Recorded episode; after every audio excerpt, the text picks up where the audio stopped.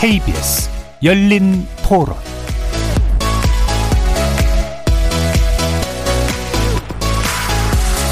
안녕하십니까. KBS 열린 토론 정준희입니다.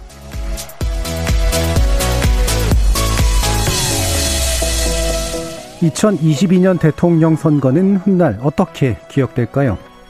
여기 KBS 열린 토론 2022 대선의 시더 정신을 묻는다 더 리더에서 좋은 리더를 가늠하는 새롭고 깊이 있는 자리를 마련해 봅니다. 대통령에게는 일반 선출직 공직자보다 높은 기준과 엄격한 잣대가 필요한데요. 도덕성과 함께 시대 정신, 국가 미래에 대한 정책과 비전이 충분히 검증돼야 되겠죠. 코로나19 팬데믹 극복과 이후에 찾아올 거대한 사회 변화 앞에서 국가 지도자의 리더십이 더욱 중요해진 시기이기도 합니다.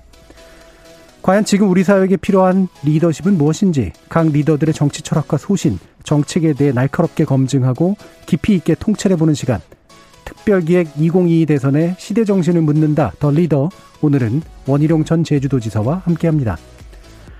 국민의힘 대선 경선 후보인 원희룡 전 제주지사 바로 어제 퇴임식을 통해 지난 7년간의 제주 도정을 마련하고 마무리하고 본격적인 대권 도전에 나서게 됐는데요. 국가가 인정한 시험 천재라는 별칭으로 기억되는 원 전 지사가 대권 도전이라는 새로운 시험에 어떤 준비를 하고 나섰는지 두 분의 정치 전문 패널과 함께 깊이 있게 분석하고 검증해 보도록 하겠습니다. KBS 열린 토론은 여러분이 주인공입니다. 문자로 참여하실 분은 9730 누르시고 의견 남겨주십시오. 단문은 50원, 장문은 100원의 정보 이용료가 붙습니다. KBS 모바일 콩, 트위터 계정 KBS 오픈, 그리고 유튜브를 통해서도 무료로 참여하실 수 있습니다. 그리고 일라디오, 이제 콩에서도 보이는 라디오로 만나실 수 있습니다. 날카로운 의견과 뜨거운 참여 기다리겠습니다. KBS 열린 토론 지금부터 출발합니다. 2022년 대선의 시대 정신은 공정이요. 솔직하게 월급 오르는 거요. 그게 최고인 것 같아요. 사회 갈등 해소를 해주셨으면 좋겠습니다. 아파트 값이 굉장히 많이 뛰어서 이제는 꿈조차 꿀 수가 없, 게 됐더라고요. 코로나19가 빨리 물러갔으면 좋겠어요. 계층 간 불평등 많아요. 일자리 문제 좀 해결해 주셨으면 좋겠어요. 동생 생기면 좋겠어요. 엄마, 동생 좀 낳아주시면 안 돼요? 안 돼요. 여성이 안전한 나라가 됐으면 좋겠어요. 입시 교육이 철폐됐으면 좋겠습니다. 어렸을 때 별로 기억이 안 좋아서 연애하고 싶습니다. 봄 내려온다. 봄이 내려온다. 지금 우리에게 필요한 리더십을 묻습니다. KBS 열린 토론 특집 더 리더 지금 시작합니다. 오늘 더 리더 원희룡 전 제주도지사 함께하고 계신데요. 안녕하세요. 네, 안녕하세요. 자, 그리고 날카롭고 깊이 있는 질문으로 우리 더 리더를 풍성하게 해주신 두 분 소개해드리겠습니다. 정치평론가 명지대 김영준 교수 나오셨습니다. 네, 안녕하세요. 그리고 정치 전문 기자 한겨레 신문 정치부 성한용 선임 기자 나오셨습니다. 네, 안녕하십니까.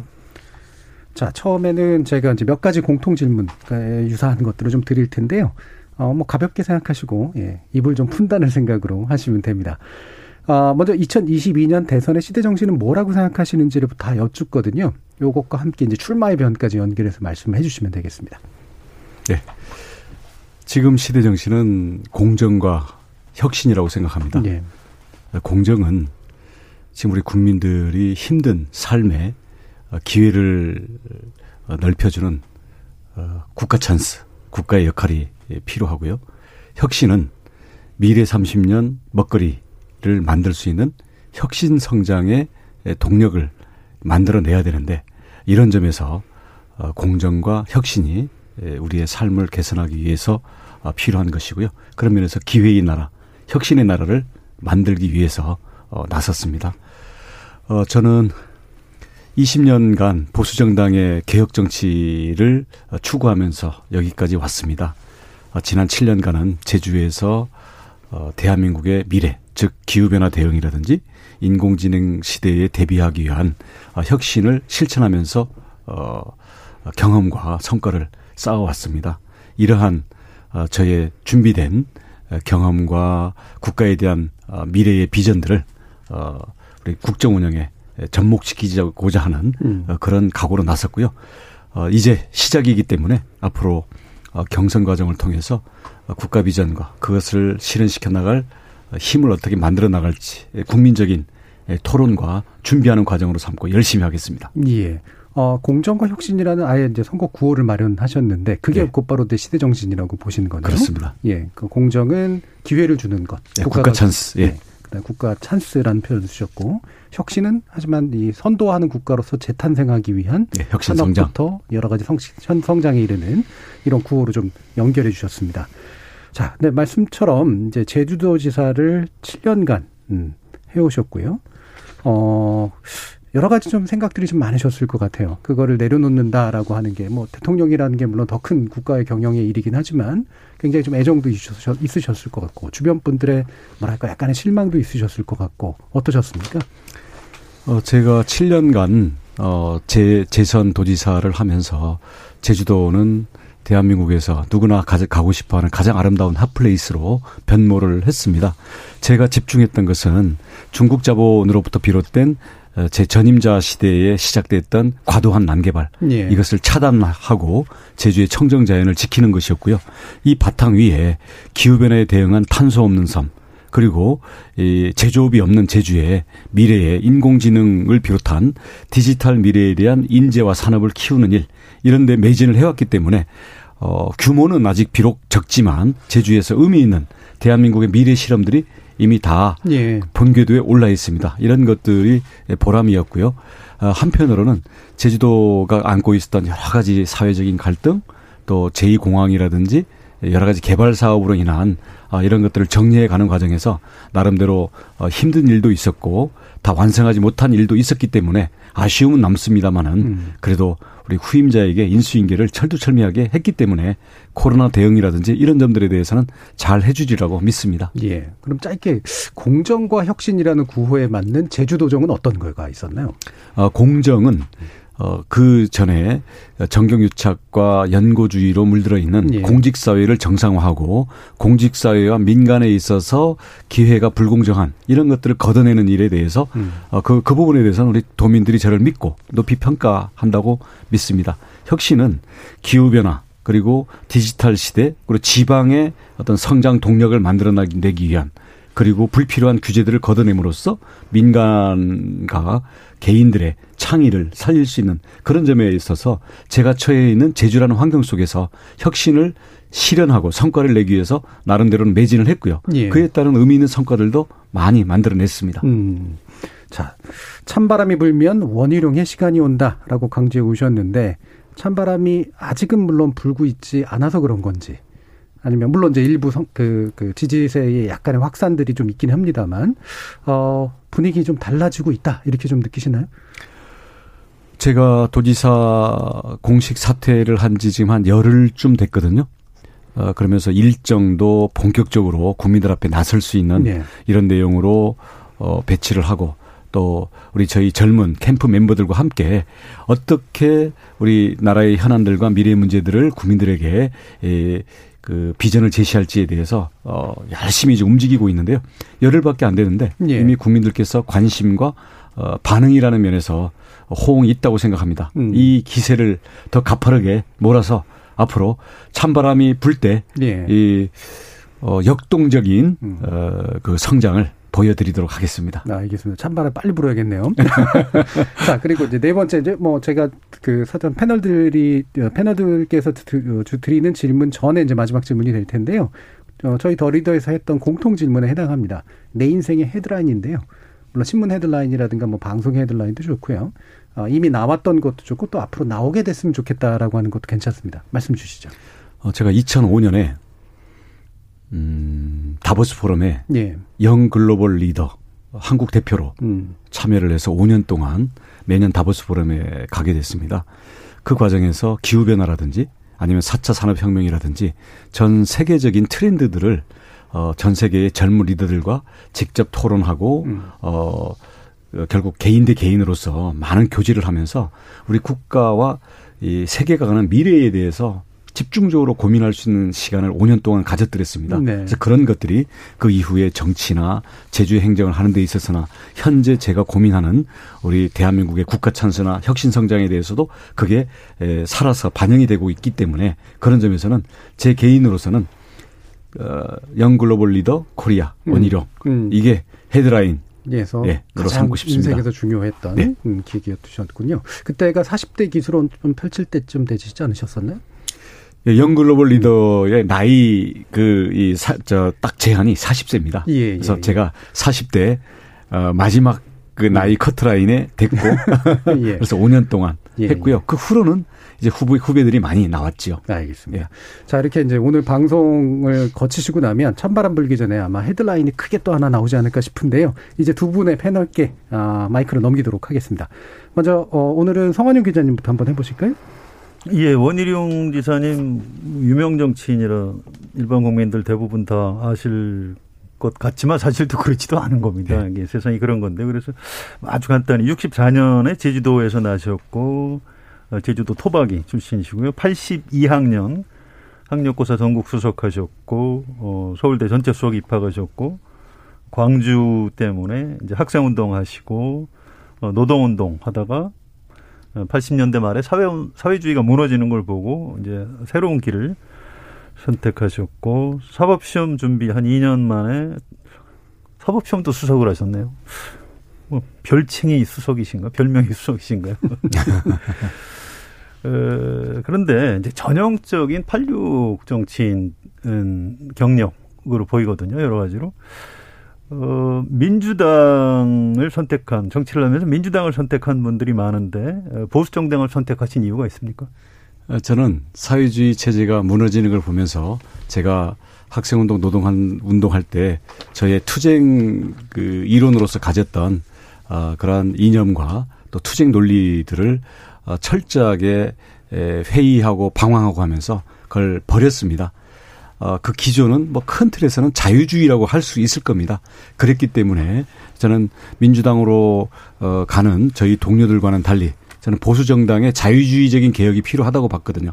또 그렇게 해야 예. 어, 보다 합리적인 진보 그리고 책임 있는 진보와 아, 보다 미래지향적이고 어, 이 개혁적인 보수 이게 양날개로서 대한민국의 어, 서로 상호 보완 관계 또 경쟁 관계로 갈 때 대한민국의 정치가 좀 더 다양하고 풍부해질 수 있다고 봤, 봤기 때문에 저는 right wing left wing을 한다면 저는 right wing 쪽에 개혁 주자를 맡겠다라고 스스로에 대한 미션을 부여하고 어, 한나라당에 들어갔죠. 네, 그러시군요. 그 어릴 때 사고로 발이 지금도 불편하시고 그래서 군에도 안 가시고 어, 그런데도 뭐 마라톤을 하시고 뭐 이런 정도로는 알려져 있는데 어, 뭐 발이 얼마나 불편하십니까? 지금도 불편하신가요? 그 오른쪽 발가락 두 번째 발가락이 완전히 부러진 거를 붙여놨는데 이게 정식 병원에서 전문가가 한 게 아니라 시골에서 속대 말로 야매로 붙이다 보니까 아물면서 이게 하늘을 보고 거꾸로 서버린 거예요. 예. 사실 이게 나중에 제대로 또 그 재수술 하면 뭐 큰 문제는 없었는데 시골에 돈이 없으니까 수술 못한 채로 어른이 돼버린 거죠. 그래서 신체 검사 받으러 갔더니 저는 뭐 그것 때문에 면제될 거라고는 생각을 안 했는데 면제 사유에 해당한다고 근데 못 간다고 그러더라고요. 음.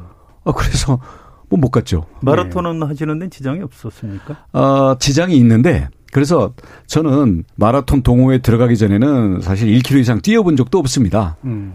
그 학교 때도 저 선생님들이 그걸 많이 면제시켜 줬었고요. 근데 막상 조금씩 좀 뛰다 보니까 그 발가락 아프기 전에 온 몸이 아픈 거예요. 마라톤이라는 것 자체가. 그리고 장애인들도 뛰는 게 마라톤이기 때문에 동호 동아리 등 동아리들이랑 하다 보니까 풀코스까지 뛰게 된 거죠. 저 2005년에 책을 쓰셨는데 나는 sub 3를 꿈꾼다. 네. 근데 제가 이제 이 책을 보고 있으니까 어, 옆에 있던 사람이 근데 sub 3가 뭐예요? 라고 저한테 물어보시더라고요. 어, 지사님 직접 설명을 좀 해주시면 어떨까요? sub는 under의 뜻이고요. 3는 3시간입니다. 3시간 밑으로 뛴다. 마라톤 풀코스 들어오는 거. 음. sub 3를 하셨습니까? 못했습니다. sub 4까지 했습니다. 3시간 59분! 딱 거기까지 했습니다. 자, 김영준 교수님. 네, 우리 그 정치인들에 대해서 평가를 할 때 저는 이제 습관적으로 빅데이터 분석을 해봅니다. 그러면은 원희룡 지사한테는 몇 가지 공통적인 게 나와요. 가장 많이 나오는 것 중에 하나가 수석 삼관왕. 그건 뭐 수없이 많이 알려져 있잖아요. 뭐 전국 학력고사 1위, 서울대 수석, 그리고 사시 수석, 수석 삼관왕. 선거의 제왕. 2000년대 들어와서 다섯 번 선거에서 단 한 번도 진 적이 없어요. 세 번의 선거. 민주당, 네, 민주당과 예, 싸워서. 네, 싸워서 진 적이 없죠. 좀, 민, 좀 국민의힘에서는 전무후무하지 않을까라는 생각이 좀 들고. 그리고 실은 원조 보수의 아이콘, 원조 개혁의 아이콘이라는 얘기도 많이 하는데 그런데 참 저평가 우량주다라는 것도 많이 나와요. 그러니까 이렇게 아주 많은 나름대로의 이미지 그리고 더 나아가서 평가를 받는 가장 본인이 갖고 있는 가장 큰 장점이나 그 동력이 될 수 있었던 거는 뭔지 한번 좀 듣고 싶습니다. 네, 저의 동력이라고 한다면 저 자신에 대해서는 어, 저 자신의 한계를 넘어서는 도전의 유전자를 갖고 있는 것 같고요. 어, 그리고 제가 가장 스스로 감동을 느끼고 스스로 살아있다라는 그 느낌을 강렬하게 느끼는 것은, 어, 다른 사람들과 통한다는 걸 느낄 때, 그게 슬프게 통하든 기쁘게 통하든, 그러니까 사람과 통하는 것, 그리고 어떤 일에 내가 몰두해서 거기에 대해서 어떤 합일되는 것 이럴 때 살아있음을 느끼거든요. 그러니까 그런 면에서 이 동시대를 살아가는 사람들에 대한 어떤 공감과 아 이 어떤 마음과 상황이 통하는 것 이게 저에게 아주 강렬한 에너지를 주는 것 같아요. 그래서 개혁 과제들이 왔을 때는 그걸 외면할 수 없는 그런 게 있고요. 그걸 또 누군가는 해야 될 일이라고 받아들이게 되면 저는 저를 목숨을 걸고 다 걸고 하는 그런 스타일이죠. 그래서 그 뭐 시대 정신을 이제 공정과 혁신을 얘기를 하셨는데 실은 쭉그 출마 선언문을 읽어보면 실은 도전이라는 거가 마지막에 딱 나와요. 케네디가 달에 갈 때 얘기가 뭐 쉬운 안 가잖아요. 어려우니까 간다고 하시면서도 기어서가 아니라 어렵기 때문에 원희룡이가 도전한다라는 얘기도 하셨고 그리고 더 나가서 대한민국의 정말 그 못했던 부분들을 한번 하고 가장 도전하고 싶었던 부분이 지금 이제 대선이라고 보시는데 만약에 정말 대통령이 되신다면 이거는 제일 먼저 한번 도전해보고 싶다라고 하는 뭐 그게 지역 감정에 답할 수도 있고 지금 얘기하시는 무너져 내리는 대한민국을 좀 바꿀 수도 있고 여러 가지가 있겠지만 가장 진짜 도전하고 싶은 대통령으로서 도전하고 싶은 그런 부분이 있으실 것 같은데 좀 말씀 좀 해주시죠. 어 저는 우리 그 어린 학생들과 어 젊은 청년들이 지금 디지털 시대 미래 30년 먹거리가 문제가 되잖아요. 저는 대한민국이 잘할 수 있는 디지털의 강점을 살려서 AI, 인공지능이 교육에서부터 취업과 창업 그리고 사회 전반의 행정 등 사회 문제를 해결하는 데까지 AI가 인간을 지배하는 게 아니라 이게 우리의 보조 도구가 돼서 학생들은 AI 보조 학습기를 끼고 사교육도 여기에 흡수되고 빈부격차에 따른 교육 격차도 해소할 수 있는 그런 점에서 AI 교육 통합 플랫폼을 만들어서 이 점에 대해서 어떤 이 교육 기술과 어, 혁신적인 이 인간 능력을 미래를 위해서 준비하는 이런 비즈니스들도 여기에 다 실어서 사회 문제도 해결하고 세계 수출하고 그래서 미래에 대해서 대비하는 인프라를 갖추고 싶습니다. 비교를 하자면 박정희 대통령이 경부고속도로 산업화 이게 상징이 되었고 김대중 대통령의 초고속 고통망 교통망 그리고 우리 정보화 시대 또 30년 왔듯이 앞으로 가려고 하면 뭐 기후 변화 뭐 여러 가지 있겠지만 인공지능이라는 위협 요인을 어떻게 이걸 우리 국민들에게 봉사하는 이걸 기회 요인으로 만들고 우리의 강점으로 살려서 지금 세계 10위권의 대한민국을 탑 5를 향해서 갈 수 있는 우리의 전략 무기를 가져야 되는 게 아닌가. 저는 이 점에 대해서 국가 리더가 미래를 위해서 채비를 해야 된다고 생각을 합니다. 예. 제가 짧은 질문을 이렇게 보완적으로 드리면 제가 2000년대 초반에 이제 유학 중에 이제 그 한국에서 온 분을 만났는데 제가 이제 초선이셨던 이제 원희룡 지사님에 대해서 이제 여쭤봤거든요. 그럴 때 그분이 뭐라냐면 그분이 큰 꿈 꾸는 분이라고 그렇게 얘기를 하시더라고요. 그때쯤부터 이미 대통령 꿈을 꾸셨던 건가요? 어, 저는 국회의원이 되는 사람들은 예. 크게 두 가지를 얘기해요. 국회의장 길을 갈 거냐, 대통령의 길을 갈 거냐. 대통령이 꼭 된다는 뜻은 아니에요. 네. 근데 대통령이 된다라는 꿈을 가졌을 때 국, 모든 것을 국가를 어떻게 운영할지 음. 또그 어, 대통령의 입장을 생각해 봐야 대통령을 보좌하는 입장이 되더라도 이것을 잘 보좌해 줄 수 있거든요. 예, 예. 그래서 저는 대통령을 꿈꾸고 거기에 따른 내공과 준비를 갖추려고 하는 정치 지도자들과 정치 그 준비 그 정치의 일꾼들이 기라성 같이 있어야 저는 우리 대한민국이 밝다고 생각하고요. 그런 의미에서 저는 국회의원 출마할 때부터 저는 기회가 주어지면 대통령을 한다. 그리고 대통령이 언제 시켜도 대통령을 할 수 있다라는 그 음. 기준을 놓고 저의 관리도 하고 학습도 하고 경험도 쌓아간다. 그 기준은 변한 적이 없습니다. 음. 예, 그 정치 굉장히 오래 하셨잖아요. 근데 지금 정치를 오래 하신 분들이 오히려 좀 손해를 본단 말이죠. 정치 안 하고 평생 검사만 하고 검찰총장 하던 분이 나와서 야권에 야당이 지금 1등 먹고 있지 않습니까? 자존심이 좀 안 상하시는지 이 반정치주의가 이게 왜 이렇게 생겼다고 생각하시는지. 아, 우리 국민들 입장에서 보면 이 오래된 것들은 어좀 낡고 오염된 것으로 생각하기가 쉽죠. 그러니까 그만큼 우리 정치가 국민들의 기대에 못 미쳐왔고 특히 우리 제가 속해 있는 보수 야당의 경우에는 두 번의 그 어, 집권 그 길을 거치면서 결국 탄핵을 거쳐서 지금 이 나라까지 몰락을 한 거 아닙니까?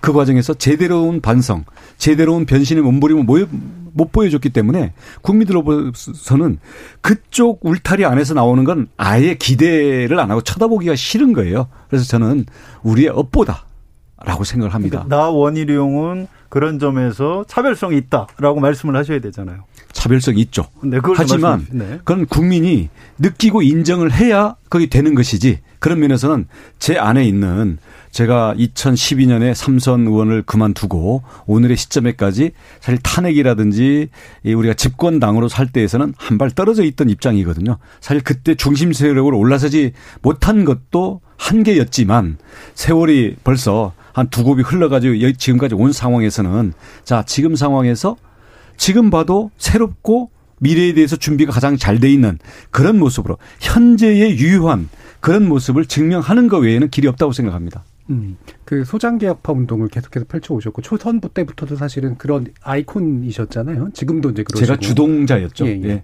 그 남원정 트리오라고 네. 불리셨던. 근데 이제 그 소장개혁파라는 브랜드는 되게 중요한데 예. 성과가 뭐였을까라고 하는 예. 그런 의문이 생긴단 말이에요. 그러니까 예. 인적으로 바꾸거나 당을 바꾸거나 또는 보수적 가치를 새롭게 내걸 수 있거나 이렇게 뭔가 나타나야 되는데 어떻게 평가하세요? 성공했습니까? 실패했습니까? 절반의 성공, 절반의 실패였다고 생각합니다. 성공한 것은 무엇이었냐?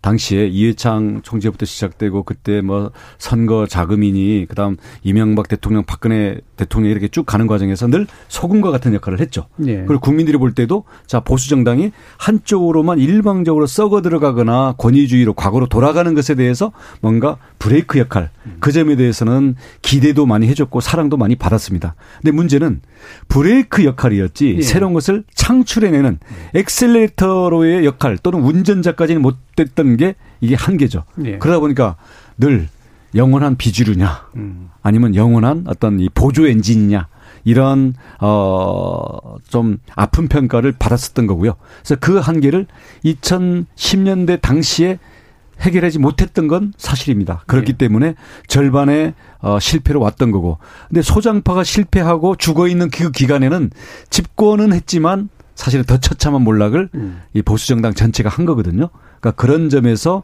아 이게 브레이크가 없이 가는 권력이라는 것이 얼마나 더 추락할 수 있는지 교훈을 얻었고요. 예. 이제는 벌써 저희의 경륜과 나이와 상황 자체가 이제는 뭐 브레이크 역할을 해야 되는 게 아니라 예. 어떻게 보면 내비게이션 역할, 엑셀 역할을 해야 되는 그런 음. 시대에 왔죠. 예. 실제로 보면은 강력한 어떻게 보면은 이제 보수 정당에서 개혁 목소리 낸다는 것이 굉장히 어려울 수밖에 없었던 구조였었다고 봐요. 특히 이제 영남 패권 정당의 모습을 보였기 때문에 그래서 지금 최근에 보면은 이제 민주당이 너무 지나치게 절대 권력을 갖고 있으면서 언론에서 보면 과거에 집권당이었을 때 남원정 같은 또 나가서 개혁적인 목소리가 너무 적달한 평가를 받는데 그게 이제 보이지 않게 이제 절반의 성공을 했었던 그 요인이라고 보는데 아마도 이제 한나라당 사무총장 시절이었었던 거로 기억이 나는데 2010년 8월 달에 당시 이제 인사청문회가 있었었는데 위장전입과 관련돼서 위장전입 처벌 대상이고 법 앞에 모든 사람은 평등하다고 소신을 밝힌 적이 있어요. 깜빡 다 뒤집어진 거잖아요. 집권당의 사무총장이 그런 식으로 아주 굉장히 강도 높게 비판을 했었던 그런 게 일종의 보이지 않게 이제 개혁에 이제 씨를 뿌린 것이 아닌가라는 생각이 좀 듭니다. 그런데 그것이 최종적으로 꽃을 피울 때까지의 제일 중요한 거는 결국은 정치는 세력을 가지고 같이 해야 될 수밖에 없는 건데 그런 면에서 굉장히 뭐 역량이라든지 경험이나 경륜은 많은데 정치라는 것이 세력을 통해서 자기의 이상을 구현할 수 있는 부분이 많은데 그런 부분에 대해서 갖고 있는 부분이 조금 부족하지 않느냐라는 지적들이 많아요. 또 어떻게 생각하시는지. 예, 세력이 역부족이었던 것은 그 당시에 특히 그랬고요. 지금은 좀 나아지긴 했습니다만은 근데 저는 세력 이전에 무엇을 위한 세력이냐. 음. 그런 면에서는 진정성과 일관성이 먼저 중요하다고 생각합니다. 아까 말씀하신 청문회 같은 경우에는 예를 들어서 위장 전입 선택적 정의가 문제거든요. 우리 편이 한 위장 전입은 그건 살다 보면 있을 수 있는 일이고 상대편이 한 위장 전입은 그건 뭐 음, 진짜 뭐 무슨 돌팔매질을 해야 되는 거고. 그래서 당시에는 이명박 그 대통령 때 그때 그 무슨 검찰총장인가 무슨 법무부 장관인가 또 하는 게 있었는데 그때도 어 제가 사무총장이면서도 반기를 들어가지고 사실은 그때 무산을 시켰었죠. 그러니까 그것은 우리가 뭐 물론 아주 뭐 복잡 미묘한 사안이면 모르겠습니다만은 초등학생 정도의 상식을 갖고도 이미 기준이 명확하고 내가 그것 때문에 여기까지 왔던 것을 내가 편의적으로 그때그때 뒤집는다? 그러면 그런 것에 부안해동하는 세력은 그건 무엇을 위한 세력이냐? 그건 권력 영달을 위한 세력이겠죠. 저는 권력 영달, 권력은 그 진정성과 권력을 통해서 변화시키려는 현실의 비전 이에 대한 도구가 돼야 되는 것이 이게 앞뒤가 바뀌면 안 된다고 생각합니다. 그, 아니, 그러니까 지금, 어, 원영 지사님 말씀하신 그, 저, 지당한 말씀이세요. 전적으로 동의하는데요. 근데 이제 이런 궁금증이 있어요. 지금 경선 국면에 들어가는데 경선 캠프에 원희룡 지사님을 좀 돕는 동료 정치인들이나 후배 정치인들이 어떤 분들이 계시는지.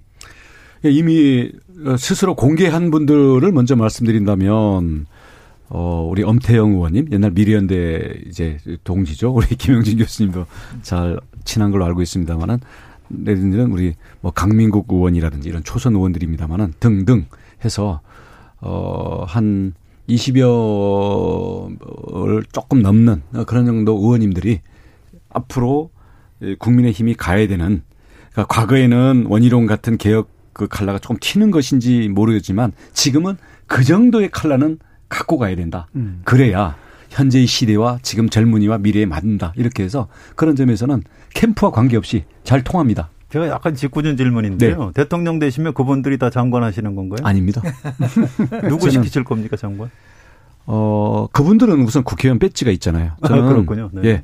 그 장관은 어, 전두 가지라고 생각합니다. 우선 그 분야의 일을 할 수 있는 부분에선 최고의 인재들을 데려와야 된다.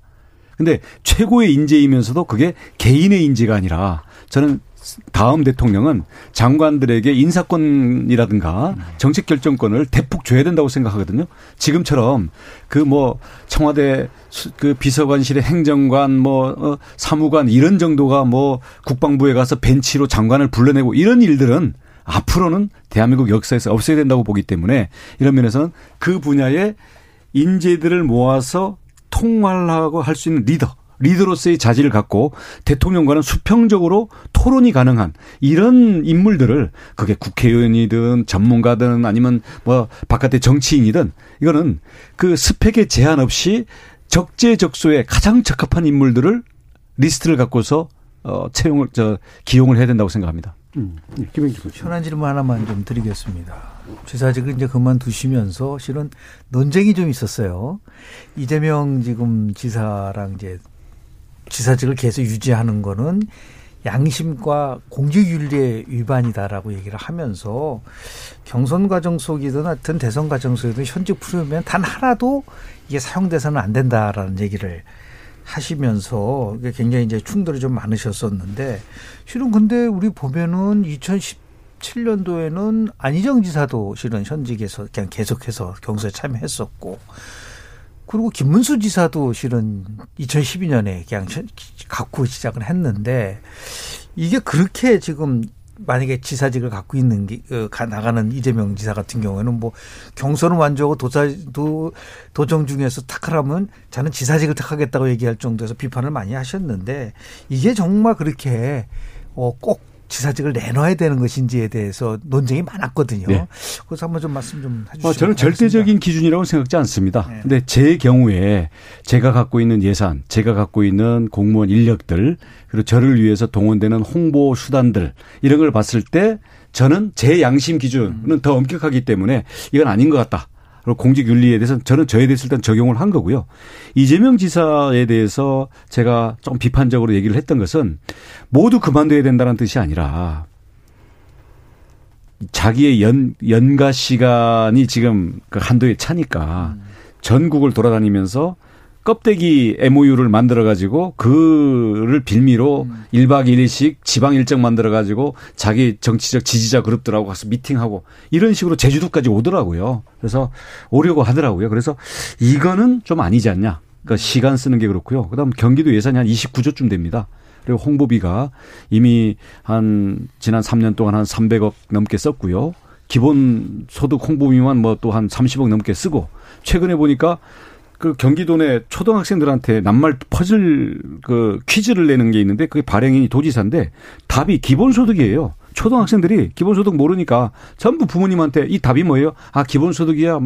기본소득이 뭐예요? 그러면 또, 아, 이거 이재명 지사. 그래서 홍보가 될 수밖에 없게끔, 아, 이거 굉장히 지능적으로 쓰고 있구나. 불법은 아니겠지만, 지능적으로 편법을 쓴다라는 것은 제가 생각하는 지도자로서의 양심과 공직윤리에는 안 맞기 때문에 그런 내용을 가지고 제가 지적을 한 거죠. 그 전반부는 어차피 주로 리더십 관련해서 질문을 좀 드릴 수밖에 없는데요. 그 이런 게 궁금합니다. 지금 야당 대선 주자들이 이제 내가 내가 해야 정권 교체를 확실하게 할 수 있다. 이 얘기는 많이 하시는데 자 일반 국민 유권자 입장에서는 그래서 그 어떤 나라를 만들겠다는 그렇죠. 겁니까? 이 네. 부분에 네. 대해서 좀 더 설명을 해 주셨으면 싶고요. 특히 네. 정치 현실이 지금 네. 어, 정권 교체가 되면 원희룡 대통령이 되면은 지금 국회는 민주당이 압도적 다수인데 네. 자 그런 그런 부분을 어떻게 풀어가실 계획이신지 그런 네. 부분 설명을 좀 부탁. 네, 민주당이 180석이기 때문에 제 1안은 민주당과 공존의 정치를 하는 겁니다. 소연정 뭐 대연정도 가능할 수가 있고요. 뭐 대연정이라면은 대통령직 빼고는 다 주는 걸 테고요. 소연정이라고 한다면 저는 어 총리를 국회 다수당이 추천하고 거기에 따른 강요 재청권까지도 준다. 그리고 내각 구성에 대해서는 대통령이 우선시하는 거와 그다음 민주당이 또 우선시하는 것들을 서로 조합할 수 있는 그런 면에서는 저는 제주에서도 40명 중에 30명 넘는 민주당 도의원인 그 도의회에서 7년 동안 해왔습니다. 그리고 무엇을 양보하고 무엇은 또 거꾸로 양보를 받을 수 있는지 이런 게 이게 경우의 수가 많을 수 있다.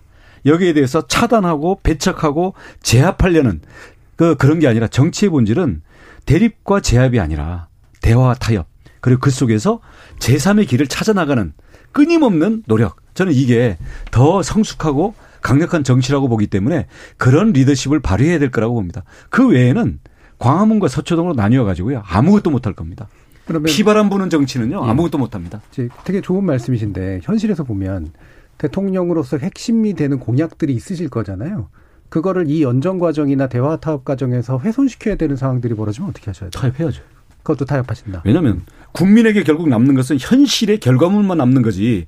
나는 그래서 나는 이걸 하기 위해서 나는 그 뭡니까 장렬하게 산화를 했다. 음. 아니면 이렇게 싸워서 나는 끝까지 하려고 했다.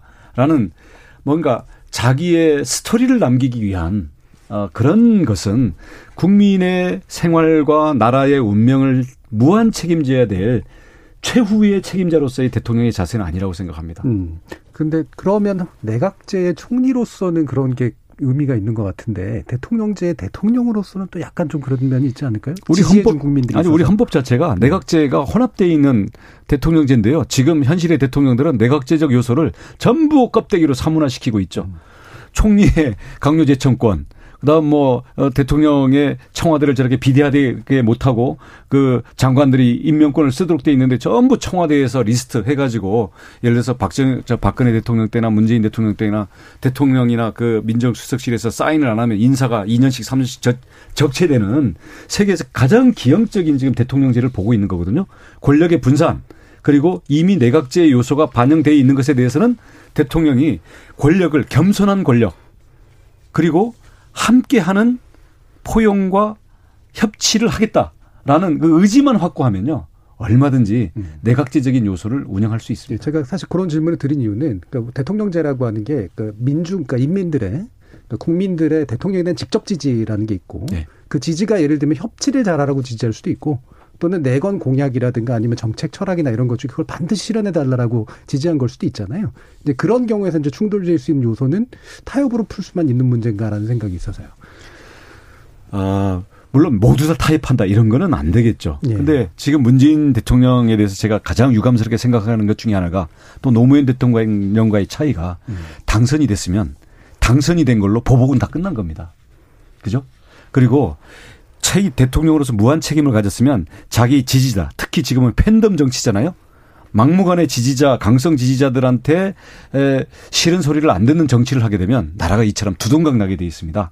지지자들에게 욕먹을 수 있는 용기, 음. 그리고 국익을 위해서는 자신의 수모를 감수하면서까지라도 결국 우리 부모님들이 수모를 감수하면서 자식들의 미래를 위해서 어, 어디를 좀 빌려 간다든지 먹을 걸 가져온다든지 이런 게 있지 않습니까? 저는 좀 더 어떤 보호자 같은 그리고 어, 국민을 책임진 무한한 그 책임적인 지도자로서의 대통령이 저는 더 어, 깊은 차원에서는 국민들에게 책임을 지는 거라고 생각합니다. 예. 자, 김민주 교수님. 한 번도 해보지 않은 정치 실험에 대한 구상을 얘기하신 거거든요, 음. 실은. 근데 미국 같은 경우도 레간 대통령 8년 동안 6년이 여소해야 됐었고, 그리고 똑같아요. 저 클린턴 대통령도 마찬가지로 6년이 여소화됐지만은 그게 다 원만하게 해결됐었었던 거는 대통령이 어떤 리더십을 보이느냐, 특히 이제 의회와의 관계 속에서 네. 풀어간 부분들이 있거든요. 그래서 지금 지난 그 정세균 그 총리가 국회의장 할 때 개헌론이라면서 그 부분이 많이 나왔었어요. 그러니까 책임 총리제를 하는 것이 아니라 아예 국회에다가 총리제를 주자는 걸 가지고서 이제 제안이 있었는데 결국은 그게 뭐 놀이만 끝났지 안 됐는데 만약에 그것이 이루어진다고 한다면 제가 볼 때는 굉장히 한국 정치에서 한 번 다시 협치 모델로 만들어질 수 있는 부분들도 분명히 있다고 저는 봐요. 개헌 없이도 얼마든지 그렇습니다. 책임 정치, 책임 총리에 의한 협치 할 수 있습니다. 그래서 그 부분이 이제 아마 되게 좀 기록으로 좀 남아 있거든요. 예. 아니요, 그럼요. 근데 이런 진정성을 진정성을 그러니까 가지고 하고요. 계속해서 그 부분에 대해서 강조를 하시면서 아니 저는 그건 뭐 저는 예. 공식적으로 천명을 합니다. 예. 그리고 예를 들어서 아까 말씀하신 것처럼 우리 정 교수님께서 말씀하신 것처럼 자 공약에 대해서 국민의 압도적인 지지를 받은 공약이 있는데 그거를 자신들의 다른 요구 사항을 발 위해서 발목을 잡고 그걸 계속 괴롭힐 수가 있잖아요. 예. 현실 정치는 그게 현실이에요. 음. 하지만 그런 점에서는 현실의 문제가 이렇고 이런 것 때문에 이런 방안이 있고 이런 걸 하기 위해서는 이렇게 해야 되고 이렇게 타협을 하자라는 게 정확히 제시가 되고 국민들한테도 설득이 됐는데 만약에 억지를 부리고 소위 그 협치라는 것을 이용해서 갑질을 한다. 그러면요. 그렇게 당한 대통령은 그 다음 총선에서 국민들이 반드시 손을 내밀어서 일으켜 줍니다. 예. 그래서 국민을 믿고 그리고 이 국가라는 그 기능의 어떤 본질을 믿고 저는 용기 있게 그건 대통령이 명확한 자세를 취해야 된다고 봅니다. 예. 자, 요, 저, 이제 이 후반부에는 이제 정책 공약 얘기를 많이 질문을 드려야 되기 때문에 요 짧게 하나 여쭤볼게요.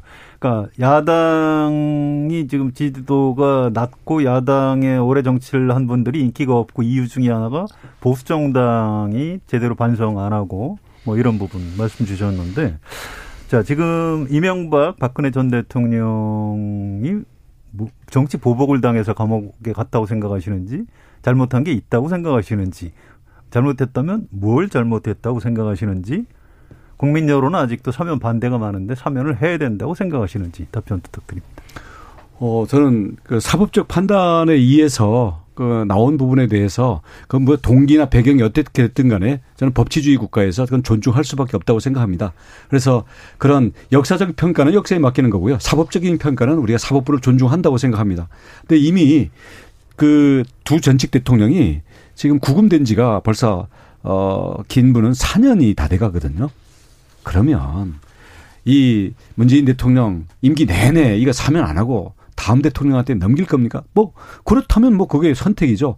근데 이런 것들이 이 그 전 세계적인 이런 어 안목에서 봤을 때도 사법적인 판단을 우리가 뒤집는다는 차원이 아니라 사면권을 왜 만들어 놨겠습니까? 그러니까 그런 점에서는 정치적인 리더십에서 통합을 선택할 수도 있다. 저는 그래 주기를 바랍니다. 예, KBS 열린 토론 특별기획 2022년 대선에 시대 정신을 묻는다. 더 리더 원희룡 전 제주도지사 편 함께하고 계시는데요. 개인적인 철학, 소신, 주요 이력 등에 대해서 살펴봤고요. 후반부 토론에서는 주로 정책과 공약 관련된 이야기를 치열하게 좀 나눠보도록 하겠습니다.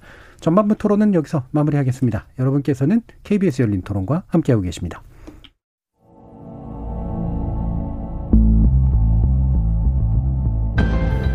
지금 여러분께서는 KBS 열린 토론 특별 기획 2022년 대선의 시대 정신을 묻는다.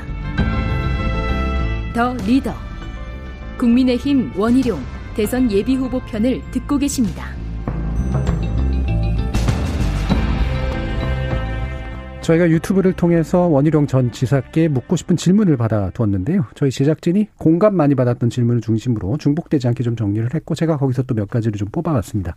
일단은 질문 전에 이제 응원하는 메시지 몇 개 좀 말씀드리면 제로베이스님께서 응원합니다. 야권 대권 후보 가운데 제일 괜찮은 후보라고 생각합니다라는 의견 주셨고요. 이상인 님이 유승민 의원과 더불어 원 전 지사님이 저평가 우량주라고 생각합니다. 이번 경선에서 스마트한 정책으로 좋은 결과 있기를 바랍니다. 응원합니다라는 그런 말씀도 주셨습니다. 자, 몇 가지 좀 이렇게 질문 그럼 이제 드릴 텐데요. 어, K1216698님께서 해주신 질문인데 대선 주자들 가운데 처음으로 가상화폐 거래에 나섰다고 들었습니다. 앞으로 블록체인 정책에 대해서 어떤 복안 갖고 계신지 궁금합니다라는 말씀 주셨어요. 네, 저는 2000, 2019년에 청와대에서 시도지사 협의회 대통령과 직접 대면 회의를 하면서 한 가지 건의하라 그랬어요. 그래서 그때 저는 그 블록체인 에 대해서 보호 장치와 함께 감독 장치를 만들자. 예. 그리고 대한민국의 젊은이들이 지금 싱가포르나 지중해 몰타 내지는 스위스로 가고 있는데 그렇게 해외로 나가게 하지 말고 우리가 운동장을 만들어주면 전 세계의 블록체인 산업을 우리가 주도할 수 있다.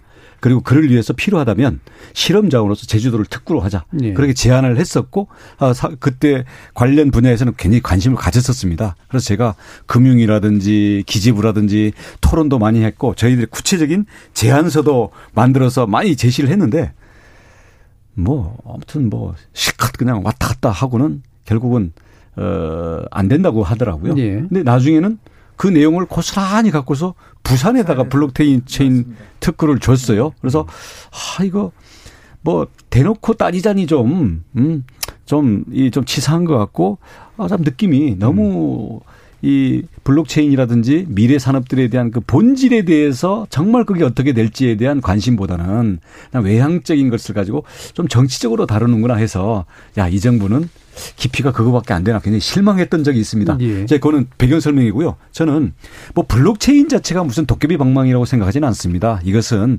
데이터를 서버 시스템으로 하느냐, 블록체인으로 하느냐 하나의 그 데이터 처리 및 저장 방식이 하나에 불과한데요. 예. 앞으로 해킹을 방지하고 어 개인의 자기 정 통제할 수 있다라는 거, 또 위조 방지한다는 면에서는 블록체인 데이터 이 저장 방식도 앞으로는 꼭 필요한 부분이거든요. 그러려면 이 부분에 대해서는 규제를 하기 위해서 그리고 그게 암호화폐랑 연결돼 있기 때문에 무슨 투기를 잡는다라는 단체 기합 주듯이 하는 게 아니라 문제점들에 대해서는 감독을 하더라도 할 해봐야 될 것들에 대해서는 열어주는 그런 방향으로 저는 블록체인 특구, 블록체인에 대한 그 어떤 혁신 생태계를 만들기 위해서는 아주 적극적으로 그걸 권장하고 허용하는 그런 정책을 펼 것이고 그런 복안을 이미 다 갖고 있습니다. 예. 근데 블록체인을 규제하는 게 아니라 사실은 가상화폐에 대한 규제잖아요. 지금이 있는 건. 네. 예. 그래서 블록체인 때문에 이제 그걸 못해서 어디로 도망가고 뭐 이러는 건 아닌 것 같은데. 그렇긴 한데 예. 블록체인하고 예. 이 암호화폐랑 가다 보면 연결될 수밖에 없죠. 어떻게 연결된다고 생각하세요? 예, 블록체인을 예, 지금처럼 뭐 신한은행 같은 은행 같은 데서 폐쇄된 네. 자기들만의 블록체인 하는 거는 그냥 서버를 하나 두는 게 불과합니다.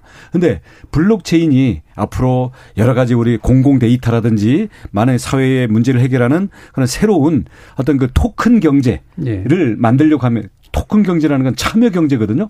수많은 사람들이 참여함으로써 거기에서 부가가치가 나와서 여기서 새로운 플랫폼을 넘어선 어떤 프로토콜 경제가 나오게 되는데요. 이렇게 하려면은 그 데이터를 만들고 거기에서 어떤 그 트래픽을 만드는 거에 대해서 보상을 줘야 됩니다. 네. 보상을 주는 것은 그게 뭐 꼭 비트코인은 아니라 하더라도 하나의 토큰일 수밖에 예. 없거든요. 이거를 디지털 자산이라고 하는 거거든요. 예. 그러면 띄어내면은 원래 그 경제의 강점이 사라지는 거를 이건 투기로 악용될 수 있으니까 무조건 띄어내라 이러면 결국 전체를 죽이는 결과가 되죠. 예. 그래서 어떻게 악화와 양화를 걸러낼 것인가 하는 굉장히 어려운 문제는 있습니다. 네. 그리고 이게 뭐 돈 세탁이라든지 범죄 자금이라든지 탈세에 쓰일 수 있는 그런 점은 있는데 구더기 무서워서 장 못 담그느냐 이거죠. 예. 구더기는 구더기대로 걸러내는 거고요. 장을 담궈야죠. 알겠습니다. 자, 제가 원래는 좀 간단, 뭐야, 저 가볍게 드린 질문이었는데 굉장히 진지해졌습니다.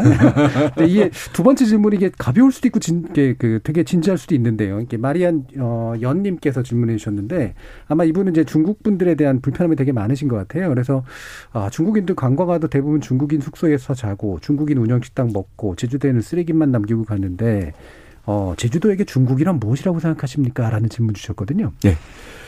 어, 제 전임 지사가 도정 목표가 음, 중국 관광객을 유치한다라는 게 도정 목표였어요. 네. 음. 네, 그- 그것도 중국어로.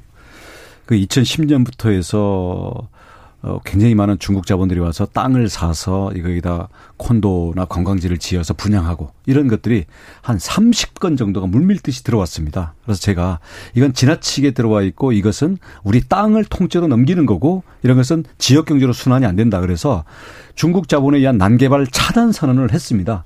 그래서 제가 취임한 이후로는 그 30개 다 취소시키고 추가로 허가가 제 임기 난 게 딱 두 건뿐이에요.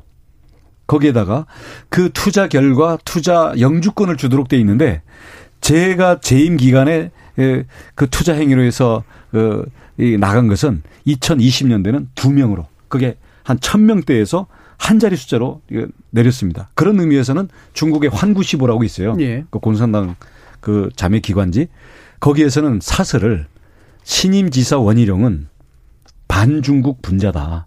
왜 도지사가 바뀌었다고 투자 정책을 변검처럼 이 가면을 바꾸듯이 바꾸느냐. 그래서 그게 중국 인터넷에 도배되어 있습니다. 예. 그래서 그런 점에서는 중국 자본에 의한 제주의 난개발 그리고 중국 관광객에 의해서 제주가 중국 그 중국 자체의 경제의 어떤 이용물로 전락하는 것에 대해서 저는 그래서 안 된다고 보고 강력히 차단을 했죠. 근데 그 우리 국민들이 제주도 가봤을 때 중국 관광객들이 한 2015년, 16년 보면 많고 중국 개발이 진행되고 있으니까 야 이거 어 제주도 땅 중국에 파는 거 아니야? 제주도 지사 누구야? 원희룡이야? 이렇게 해서 많은 오해가 빚어졌는데요. 제로 저로서는 억울한 게 예. 불 끄는 소방수를 방화범으로 오해를 하고 계신 거예요. 예. 근데 저야 제 억울한 거 해명하면 되지만 제주도민들이 중국한테 땅 팔고 이런 걸 원하지도 않았고 제주도민들이 그것을 강력하게 제동 걸기를 저를 통해서 실현을 시킨 겁니다. 예. 그러니까 이런 점에 대해서는 오해가 없길 바라고요. 제주도민들은 제주도 땅을 제주답게 대한민국의 영토로 영원히 지킬 것이다. 그 의지가 확고합니다. 예. 황고시보에서 그렇게 얘기했으면 대통령 되신 다음에 참 중국하고 관계를 어떻게 푸실까?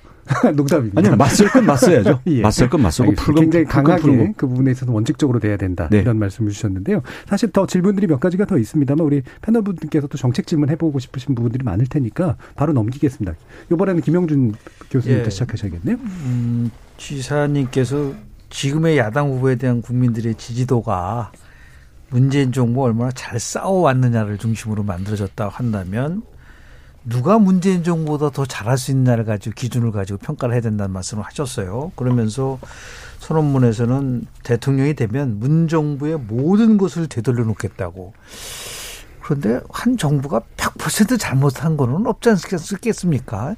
잘한 것도 있고 못한 것도 있지 어떻게 100% 모든 것을 다 되돌려놓는다고 하니까 그러면 어떤 것을 되돌려놓으려고 하시고 계신 것인지에 대해서 핵심적인 뭐 많은 게 아니라 한 한두 가지만 핵심적인 공약을 한번 좀 말씀을 좀 해주시면 고맙겠습니다.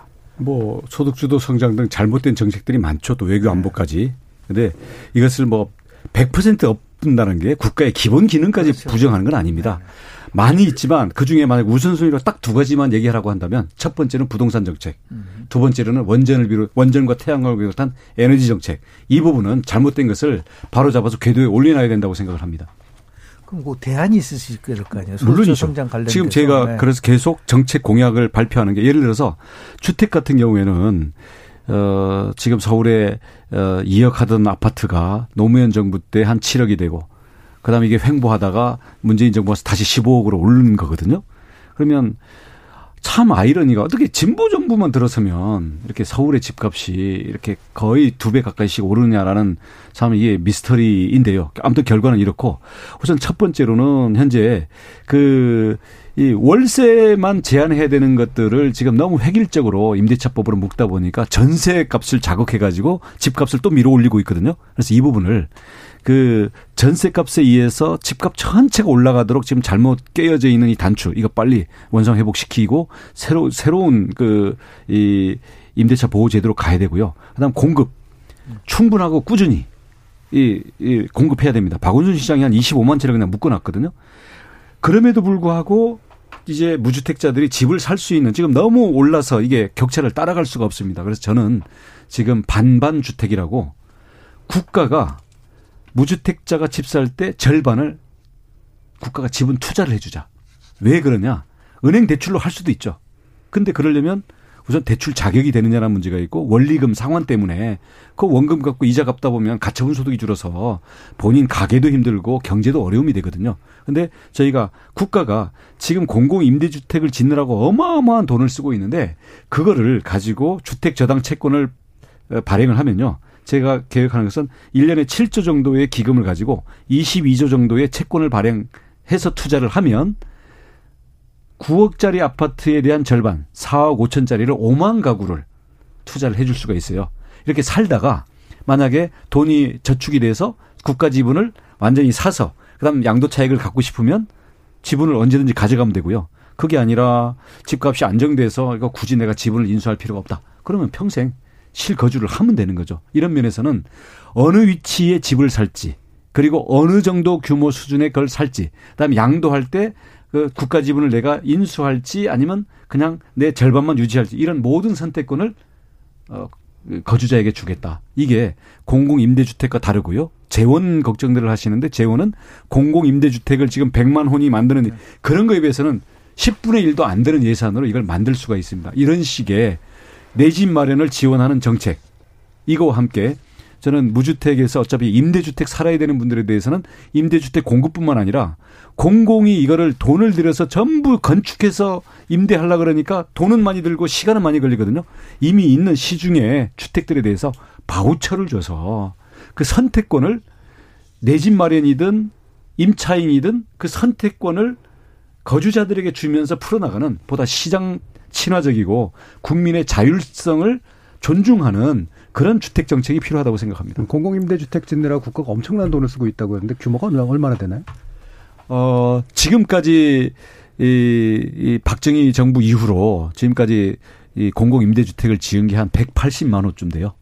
180만 호. 예. 그러면 그 연간은 한뭐 10몇만 채쯤 되는데 지금 보면은 뭐 공항 밀어서 뭐 7만 호 짓겠다 아니면 역세권에다 100만 호 짓겠다 하는데 허황된 얘기들이 그러니까 규모가 제가 예산은 예산이 엄청난 돈이 들어간다고 하셔서 돈이 얼마나 들어가는지 파악하고 계시나요? 아니 예를 들어서 임대 임대 아파트 공공 임대 아파트 만약에 15평 18평짜리 할라 그러면은 그거 아무리 토지가 있다 치더라도 건설 원가가 평당 600만 원에서 800만 원 들어가잖아요.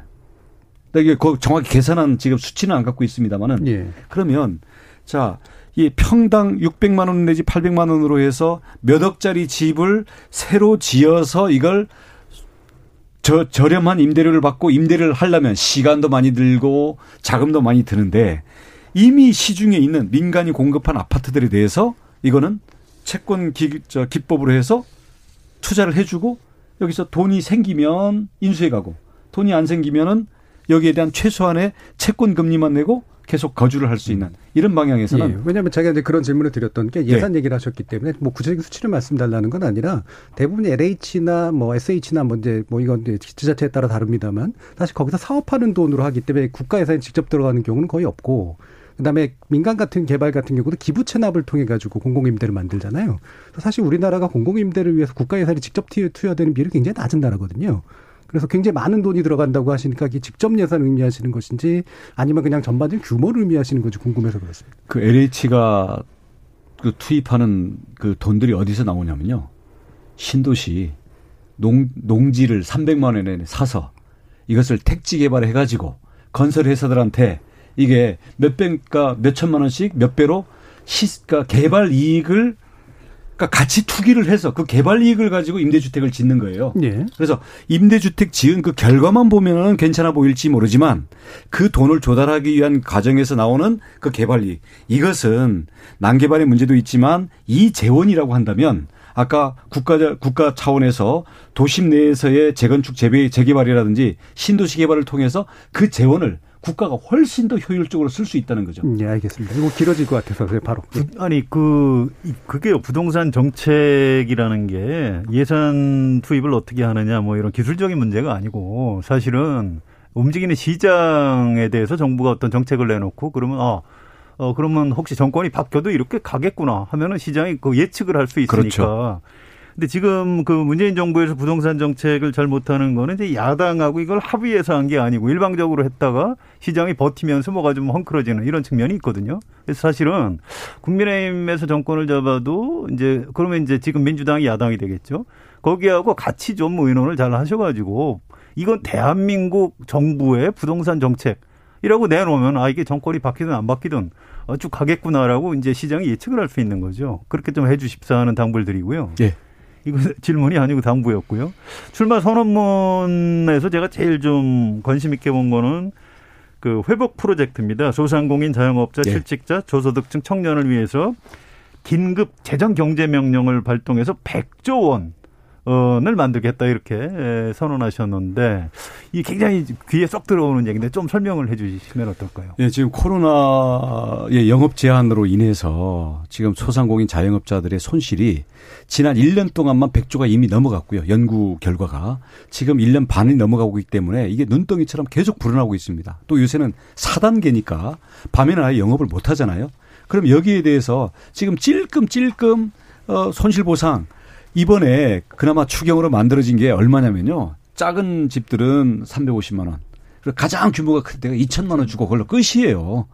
근데 가장 규모가 큰 이런 데들은 들어가는 인건비나 기본 경상 경비만 해도 사실은 몇 천만 원씩 들어가는데 이거는 하나의 그냥 상징적인 거에 불과하거든요. 자, 이렇게 해서 버틸 수 있으면 좋은데 이들의 생존 기반이 무너지게 되면 한 번 이게 그냥 그 땡처리 되고 이게 전부 그냥 중고품으로 청산이 되고 나면 이게 사회적으로도 우리 이 사회적인 자원 자체가 증발되는 거잖아요. 그런 점에서는 생존에 우선 투입을 하자. 그래서 50조는 지금 손실이 막 150조가 넘어가는 것 같으니까 저는 한 3분의 1 정도는 해주자. 그렇게 해서 50조는 손실 보상으로 전액 지급을 하고요. 나머지 50조는 자 코로나 살아남아 봐야 지금 전부 조기 은퇴하면은 전부 떠밀려서 지금 자영업 하잖아요. 사실 제대로 온 경영 능력도 없고 마케팅도 없고 기술도 없으면서 그래서 기술 베이스, 마케팅 베이스 또는 경영 능력 또는 종업 그 직원들의 제대로 온 재교육 이런 것들을 가지고 경쟁력을 강화시킬 수 있는 그런 기금으로 연간 10조씩 대신 이거는 일반 예산에서 소상공인 그 강화 기금으로 지금 어 이렇게 분산돼서 쓰여지고 있는 것들을 명확한 이 회복 프로젝트의 그 사업 계획을 놓고 여기에다 투자를 하자. 그러면 신규로 조달되는 부분들은 한 50조 내지 그 이상 정도가 될 텐데요. 뉴스 보셨겠지만 올해 상반기에만 세수가 47조가 추가로 거쳤습니다. 그리고 올해 두 번에 찔끔찔끔 투입한 예산만 벌써 추경 예산만 벌써 40조가 넘어가요.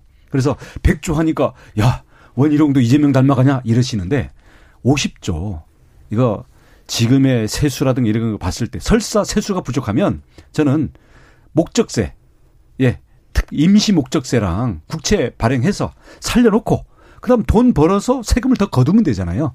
독일처럼 독일은 이게 5년 내에 자동으로 경제 성장률과 함께 세금이 늘어나도록 자동 회복 장치를 걸어서 과감하게 하거든요. 독일은 GDP의 20%까지도 투자하는 계획이 메르켈이 계획이었습니다. 우리 지금 뭐 이건 뭐 몇 조 가지고 소상공인 지원했다. 이건 사실 부끄러운 일입니다. 그러니까 회수는 세금 가지고 한다는 그런 말씀이신 거죠? 그렇죠. 그러니까 세금 세율을 좀 높인다거나 뭐 이런 방식을 써서. 예, 그렇죠. 세수가 만약에 나중에 들어 저 추가로 들어오게 되면 그거를 국채 상환하는데 최우선 쓰게 되면 예. 저절로 이게 상환이 되는 거죠. 음. 알겠습니다. 예, 뭐.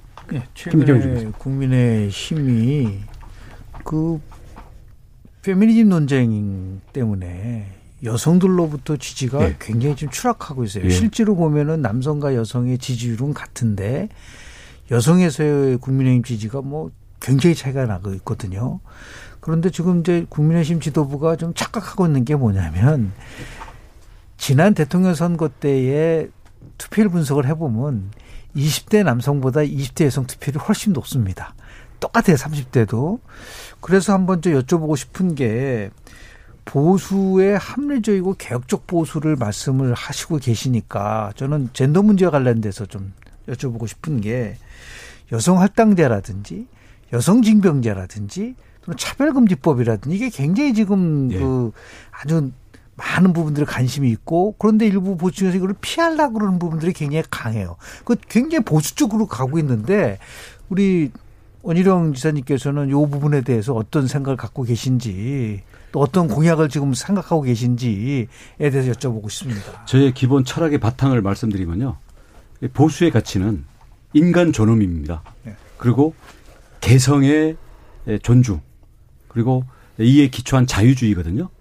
그러면 이것을 적용하게 되면 어떠한 차별과 어떠한 혐오도 맞서 싸워야 이게 진정한 자유주의이고 그 자유를 지키기 위한 그 가치가 바로 보수입니다. 제가 의미하는 그러니까 그런 점에서는 여성을 차별할 수 있는 것은 어떤 인간도 차별할 수 있는 겁니다. 여성을 혐오할 수 있는 건 어떤 것도 혐오할 수 있는 겁니다. 그러면 우리는 남혐이다, 여혐이다 이것들끼리 서로 싸우게 하는 게 아니라 아니면 자 남성의 역차별이다, 여성 차별이다 이걸 둘이 싸우게 하는 게 아니라 우리는 모든 차별과 모든 혐오에 대해서 싸워야 된다 그렇게 생각하고요. 저는 20대 남성들의 그, 어, 문제의식도 이해는 됩니다. 아, 예를 들어서, 자, 가정에서나 학교에서 어떻게 보면 지금은 과거처럼 대놓고 딸이나 여학생들을 차별하는 건 많이 사라졌잖아요. 하지만 이게 사회생활 또 막상 결혼했을 때 육아라든가 가사의 부담에서는 이제 이게 역시 남아 있거든요. 근데 20대 남성들은 자기가 태어나서 지금까지 겪은 동년배 여성과의 그, 어, 어, 차별을 놓고서 자신들이 좀 불리하게 역차별 받는 경우가 있다라고 생각을 하고 있는 거고 여성들은 자기의 엄마나 아니면 선배들 사회에서 하고 있는 보편적인 여성에 비춰봤을 때 아직 여성 차별이 우리 사회에서는 아직 갈 길이 멀다.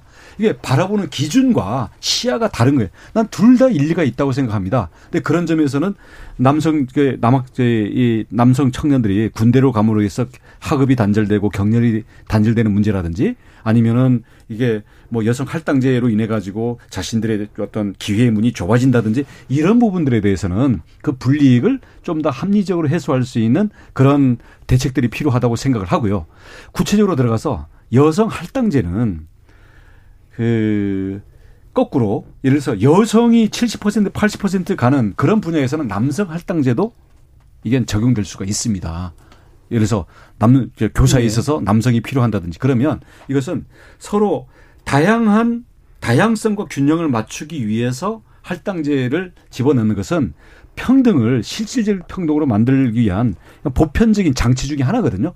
근데 이게 이미 그 효력을 다해서 이게 필요 없다. 이건 졸업할 때가 됐다. 뭐 그런 거에 대한 논의는 별개로 할당제 자체를 어, 부정하는 것은 그것은 좀 지나친 얘기다라고 네. 생각을 하고요. 음. 여성 징병제는 마찬가지로 생각합니다. 그러니까 그런 점에서는 여성 징병제로 여성들에게 어떤 부담을 지우자라는 것도 저는 이런 그 어떻게 보면 대립적인 논의이기 음. 때문에 저는 찬성할 수가 없습니다. 예, 성 기자님 마지막 질문 하셔야겠네요. 예. 시간이 별로 없어서. 예. 근데 꼭 예. 여쭤봐야 됩니다. 네. 이건 예, 한반도 정책인데요.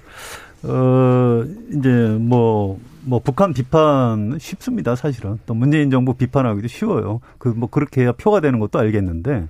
자, 대통령 되시면은 도대체 남북 관계를 어떻게 풀어가실 건지 개혁 보수라면은 극우 보수하고는 좀 다른 어, 현실 적합성이 있는 정책을 가지고 계실 것 같은데 좀 설명해 주시죠. 어, 저는 북한에 대해서는 양면이 다 가야 된다고 생각합니다. 그러니까 본인들이 예를 들어서 어, 한국을 일방적으로 무시를 하고 뭐 핵개발로만 간다든지 또 위협적인 도발을 한다든지 이런 부분에 대해서는 원칙적이고 인내 인내에 기초한 원칙적인 자세가 필요하다고 생각을 하고요. 맞대응하고 맞도발하고 이거는 안 맞다고 생각을 하고요. 그러면 또 장기적으로 봐서 어, 협력 그리고 어, 북한에 대해서 새로운 미래로 어, 갈수 있는 그런 길들을 우리가 유도를 해 나가야 되는 입장이잖아요. 그런 점에서는 끊임없이 대화하고 미래 지향적인 것. 예를 들어서 북한의 에너지 문제를 해결하기 위한 거, 그다음 인공지능 문제를 가지고 북한의 우수한 두뇌들을 가지고 우리가 남북이 함께 전 세계로 나아갈 수 있는 어떤 그런 그 미래 테크노파크적인 거를 뭐 어디다 공동으로 만들어 본다든지 이런 점에서 저는 공동의 이익과 미래에 우리가 하나가 될 수 있는 그런 걸 놓고 저희는 끊임없이 어, 그런 여지들을 만들어 가야 된다고 생각합니다. 한반도 정책 패키지를 이렇게 제안을 하실 거죠, 구체적으로? 네, 당연하고요. 저는 보수는 보통 평화의 담론을 이미 진보한테 넘겨져 버렸거든요. 저는 보수도 평화해야 된다고 생각하고요. 대신 원칙 있는 평화. 그리고 이 평화는 미래에 함께 더 잘 살 수 있는 그런 번영을 위한 평화로 연결돼야 된다고 생각합니다. 그 예. 제가 유승민 후보가 나왔을 때 질문드렸던 내용입니다. 음. 평화로 가야 된다 보수가 보수의 평화 담론이 있어요. 뭐 담론이 있어야 된다는 네. 얘기. 보수의 평화 담론과 진보의 평화 담론이 경쟁해야 되는 거지. 예. 평화를 통째로 넘겨주면 안 됩니다. 평화 이상의 가치가 어디 있습니까? 자 이제 마무리할 시간인데요. 벌써 또 시간이 이렇게 갔습니다. 아 그 정말 열심히 답을 해주셔서 예. 제가 재밌게 만들기가 좀 어려웠습니다. 죄송합니다. 굉장히 흥미로우신 얘기들도 되게 많았고요. 그래서 더 리더 공통 질문으로 드리는 겁니다. 네. 리더란 뭐다? 정의해 주시죠. 어, 저는 리더는 사람을 담는 그릇이다. 라고 봅니다. 그래서 그 그릇은 커야 되고요. 다양한 사람들을 담을 수 있어야 되고요. 그 사람들이 예를 들어서 그냥 쓰레기 같은 사람들을 자기랑 친하다고 담는 게 아니라 정말 우리 국민을 위해서 우리나라의 미래를 위해서 잘 쓰여질 누구도 탐낼 최고의 사람들을 담는 음. 그런 그릇이 되어야 된다고 생각합니다. 네, 리더란 그릇이다. 사람을 담는 그릇. 사람을 담는 그릇이다. 자, 그러면 한 1분 정도 되는 남았는데요. 자, 마지막으로 우리 청취자들께 하고 싶으신 말씀. 네, 저는 다음 세대가 과연 지금보다 잘 살 수 있겠느냐 이런 점에서 지금 식은땀이 날 때가 많습니다. 그래서 미래 30년 먹거리 를 만들어서 다음 세대가 더 잘 살 수 있는 어, 그런 비전을 향해서 우리가 새롭게 힘을 내야 될 때라고 생각하고요. 그러려면 우리 안에 있는 격차, 우리 안에 있는 어둠과 절망을 걷어내야 됩니다. 그러면 개인적으로 너무 힘든 삶에 사실은 의욕 자체도 지금 어려운 이런 분들에게 저는 집, 일자리, 보육, 교육, 복지 이런 면에서 저는 과감한 국가 찬스를 음. 가지고 개인들에게 국가가 힘이 되어주는 도움이 되는 경제에 도움이 되는 그러한 리더십을 세워야 될 그런 대선이라고 생각합니다. 그런 어 리더십과 국가 비전을 제시하기 위해서 저도 앞으로 주어진 기간 동안 최선을 다해서 어, 비전 경쟁 음. 그리고 계획 경쟁으로 제가 이끄는 역할을 하겠습니다. 예. 2836님께서 원지사님 이야기 들을수록 능력 있고 주관도 뚜렷한 분이라는 걸 알게 됩니다. 특히 주택 정책 아주 좋은데요. 응원합니다라는 말씀도 주셨고요. 오윤재님이 여권과 소통을 도구로서 활용해야 된다. 정치적 사상, 철학 참으로 걸맞다고 생각됩니다. 당선되시면 반드시 실천에 옮겨주시고요. 중도적이고 합리적 태도를 견지하는 국가 지도자가 돼주세요라는 그런 말씀도 주셨습니다. 예, 유튜브에 희룡 부동산 치면요. 정책 드라마 오늘 자정에 예. 예, 출시한 게 있습니다. 꼭 아, 봐주십시오. 알겠습니다. 네. 자, KBS 열린 토론 특별 기획 2022년 대선에 시대 정신을 묻는다. 더 리더 원희룡 전 제주지사 편 함께 해주셨는데요. 오늘 귀한 말씀 주신 원희룡 전 제주도지사 그리고 한겨레 신문 정치부 성한용 서민 기자 명지대 김영준 교수 세분 모두 수고하셨습니다. 감사합니다. 네, 감사합니다. 감사합니다. 저희 KBS 열린 토론 특별기획 2022년 대선의 시대 정신을 묻는다 더 리더 지금 우리 사회에 필요한 리더십에 대해서 함께 고민했습니다. 우리 정치사에 우리 사회의 긍정적인 이정표를 한번 같이 더 나눠보기를 바랍니다. 전 내일 다시 찾아뵙겠습니다. 지금까지 KBS 열린 토론 정준이었습니다.